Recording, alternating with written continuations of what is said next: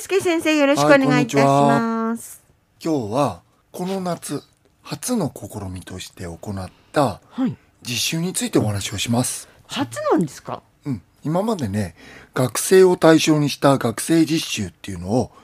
模擬理学研究所でやってました。はい。ただ最近参加したいという人がだんだん増えてきて獣医学科の低学年の子から高学年から非獣医の方からたくさんこうオファーがあるわけなんですよね、うん。受けたいとはい。そんな中で実は私も長年理事をしている学会があるんですよ日本野生動物医学会という学会があって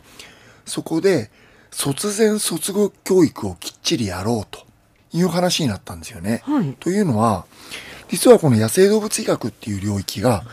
獣医学の中のコアカリキュラムに入っているんですよ。はい。要するにちゃんと大学で習わなければならない項目として認定されていて獣医師国家試験にも出ますよとそういう扱いにだんだん変わってきたんですよね。以前教科書の話でお話ししてくださそうですったそれですね。そうですうんはい。でその中でじゃあ実際に野生動物医学会が主催してちゃんと卒前卒業教育をやるべきだっていう話になって形をちょっと今年の夏から WEP ワイルドライフエデュケーショナルプログラムとちょっと英語で、えーワイルドライフ野生の学術というんですかね教育というんですかねプログラムという形で学会が認定したプログラムという形で猛禽理学研究所のプログラムが選ばれたんですよ。うん考えたのはその中で我々は猛禽理学研究所に来て他とは違う教育が受けられるっていうのを前面に出したかったので、ええ鳥類医学アドバンストコース要は鳥の獣医学の普通のコースよりもちょっと進んだスペシャルなコースをやろうということでうん。募集しました。来ました。来ましたね。で、学会員、学生会員も含めてということで募集したので、大学の4年生以上、あの、であの。獣医学会っていうのは6年間あるんでね、4年生、5年生、6年生と、それからもう獣医師になっている方うん。という形で募集をしたんですよ。で、一応書類選考をしまして、高学年の獣医学科の学生さん2名と、もうすでに獣医のライセンスを持っている方2名。まあ今コロナの時代ですからあんまり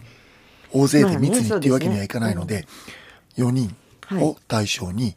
3日間みっちり実習をしたんですよね。はい。で、内容としましては、ええ。もちろん救護の実際とかそれからもうちょっと進んだ例えば麻酔とか外科手術とかうんうん。から実際に急患が来た時の翼折れてる時の処置の方法とかテープの巻き方とかきちっとした採血の仕方点滴の仕方さらには鳥の場合は髄空内っつって骨の中に点滴するんですよ。はい。だそういう特殊な技術を座学とから実習と交えてびっちりやったんですよね。なんか、こう、そうですね。怖いんですよ。で、さらに、ちょうどあの、交通事故のシマフクロウとかオジロワシとはいかそういうのが担ぎ込まれてきたので、単調とかですねええ、それの緊急対応とかも生で、目の前で、はい。こう見てですね、ええうちらも学生がいようがいまいがですね、そこはもう関係なくやらなきゃいけないので、ええもう最初から初日の1限目からカリキュラムのプログラムが予定からまるっきり変わりましたね。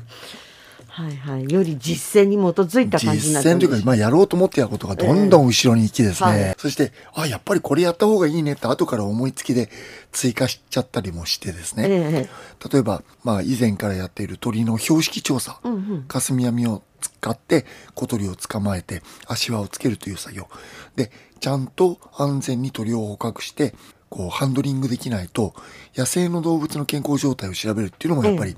野生動物医学の領域なので、はい。それもやりました。で暑かったんですよ。暑い中やってまあ若者は元気だねという。そこにちょっと負い目を感じましたけどまあとても充実していたんじゃないかなと思いましたただみんなね、終わった段階ですごく良かった。第2第3弾やりたいと言いましたけども、あそう。うん、帰りにあのある子が頭飽和状態ですとは言ってました。まあそりゃそうでしょう。いろんなことがありすぎてですよね。だからそれこそ鳥インフルエンザとかね、ええ。そういう感染症の問題もありますし当然のことながらセンターの施設見学とかの説明もやってますから、はい。本気の野生動物医学っていうのはどういうことやってるんだと。して何をやらなきゃいけないんだと、うん。それをねまあある意味もう選ばれし人たちなのでね。いやみっちりと、みっちりとしました。それ選んだポイントってあるんですか？読めるまあ、まずはね大学生の中で本気で一応作文してもらってるんですよ、まあ、小論文ね、まあ、バランスよくやりたいなと思ったんで学生2名と社会人獣医師2名という形で男女比も2対2という形でやってますね。面白いのがね北海道のある大都市の職員さんが来たり実習生として研修生として、でちゃんと上司に断ってきましたとか神奈川県の鳥獣保護センターの現役の獣医きっちり学びたいんですと。来ました。から獣医学科の4年生と6年生はい。来ましたね、まあ、しっかりしてる。でしかもそこに書いてあるのは今まで国内国外でいろんなところで実習とか見学をやっているという子をこう選抜の一つのね対象にしたんですよまあ聞いてるだけで疲れそうでしょ？なんかすっごいびっくりしたんだろうなと思って、うんそのびっくりする間もなくいろんなことが起こって。そう。でも現場ってやっぱりこうやって刻々とねええ。変わって、それから座学で教えてることは基本なんだけども座学のものを実践でやるわけではないというのをやっぱり分かってもらう。ええ。このセオリー通りにこういうふうにやったら治るっていうものを例えば手術の途中で術式って言ってやり方あこれはこうだからこう変えるからってボンと変えるわけですよ。ええ教科書頭になってる人はそれはついていけないんですけども、あはい。僕らみたいな臨床家はそれもう日常茶飯事。ええ。そういう現場を見てもらったという面では大きかったかなと思います。それからもう一つは例えば島袋がねちょうど運び込まれてきたんですけども、獣医師っていうのはやれることをどんどんやりたいんですよ。はい。だけどもそのやりたいことをやるということは場合によっては動物にすごいストレスになるんですよね、だからその時には今日はここまで。あとは体調が良くなってからっていうできるしやるべきのことを今はストップっていうこの判断っていうのはすっごい重要なんですよね。次の救護のための何かをやることによって急変して死んでしまうことっていうのは意外に多いんですよ、ええだからそうなる前にあ次のステップに与えられないから今日はここまでそういう見極めも見極め大変なんですね。だから、教科書通りではないんだなっていうのが分かってもらえたという面ではやっぱり現場のね最前線見てもらったっていうのは良かったかなと思いました、彼女彼らは何が一番気になって先生のところに来たんでしょうねや。っぱり基本的には野生動物と何か関わりたい動物が好きで野生動物に対して獣医師として何かやりたいという気持ちは今情報社会ですから、ええ。僕らの活動も知っていて、ええ。であの SNS もずっとフォローしてい。る、まあ、はるか昔に出たプロフェッショナルとか、まあ、いろんなね、ええ。あのテレビ番組を見てらっしゃる方もいます。だけれどもそれがきっかけになるのは全然いいんですけれども、ええ。現実をやっぱり知って簡単な美しい仕事でないっていうところも分かってもらえた、逆に言うともしかしたら思い描いてたものと違うのかもしれないなと僕は思いましたけどもそれでもなおかつやりたいと思う人が一人でも出てくればそれは多分すごくいい野生動物獣医になるんじゃないかなと思いましたね。手応えどうでしたか？まあみんな素直でねやっぱりこう食いつきがいいって言ったらいいんですけれどもまあなんて言いますかね少しのことであっても疑問はすぐ聞くしうんうんそれから積極的に手を出すしうんうん。すごく、まあ、言ってみれば優れた学生さん先生的に言うとそんな感じでしただからそれを考えるとまあやっぱり将来的にこの分野っていうのはちょっと僕は明るい兆しが見えた気がしましたね、うんうん。単に興味があるからじゃなくてやっぱりこういう獣医師としてきちっと野生動物と向き合いたい。きちっと学んできちっと自分のスキルにしたいっていうそういう若い世代がね出てきてるっていうのは一昔二昔前っていうのはなかなか考えられなかったんで、珍しい動物を扱う獣医さんっていうだけだったんですよね。あの旗から見ると。でも今はそうじゃなくて保全っていう意味も分かってるんで、やっぱりほんの少しだけど時代が進んだなという気がしました。やっぱり斉藤圭介獣医っていうお手本が。まあ僕の中でね手本だと思ってないんですよね。現場に必要とされるものをなんとかそこをクリアしようとやってるだけでどうだすごいだろうっていう気も全くないし、ただこの釧路の方田舎でお世話になって粛々淡々と積み重ねていいことも悪いこともありました。鉛中毒についても今いい方向に行ってるからいいですけれどもそれは精神的に見えそうなことだってそれはありますよ人間ですから。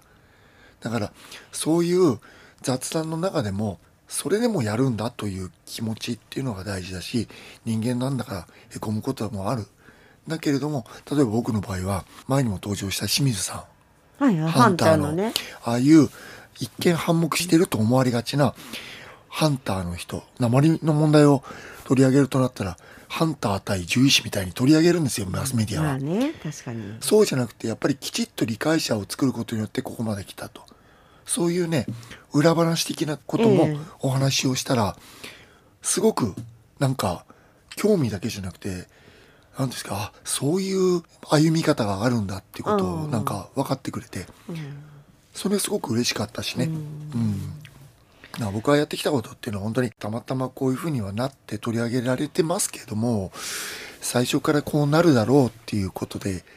やってんじゃなくて目の前にあることを一つ一つ一つ一つこなした、まあまあ、先生にすればそうだと思うんですけど。うん。結果的にそうなっただけで、うん、だから最初からそういう壮大な計画とかねそんなのあってできないんじゃないですか？あできないと思う、うん、だから本当に目の前にあることに真摯に向き合ってやれることをきちっとやるっていうまあなんとな世界でも、うん、まあね。そうですよね、うん、うん、だからまあある意味でこの釧路にお世話になっている中でインターネットの社会になり、はい、簡単に世の中に情報が行くようになり、はい、番組もきちっと取り上げてくれるような世の中になったっていうのも僕はとてもラッキーだったなと思いました。多分学生実習で集まった人たちもその結果だと思います。ということで？はい、ありがとうございます。頼もしい、なんか見方って言ったらいいんでしょうか、助っ人って言ったらいいんでしょうか？そうですね。ねだから僕らよりももっと先の世代がちゃんと育っていると、ね、すごく嬉しかったです。それは嬉しいですよね。うん、嬉しかったです。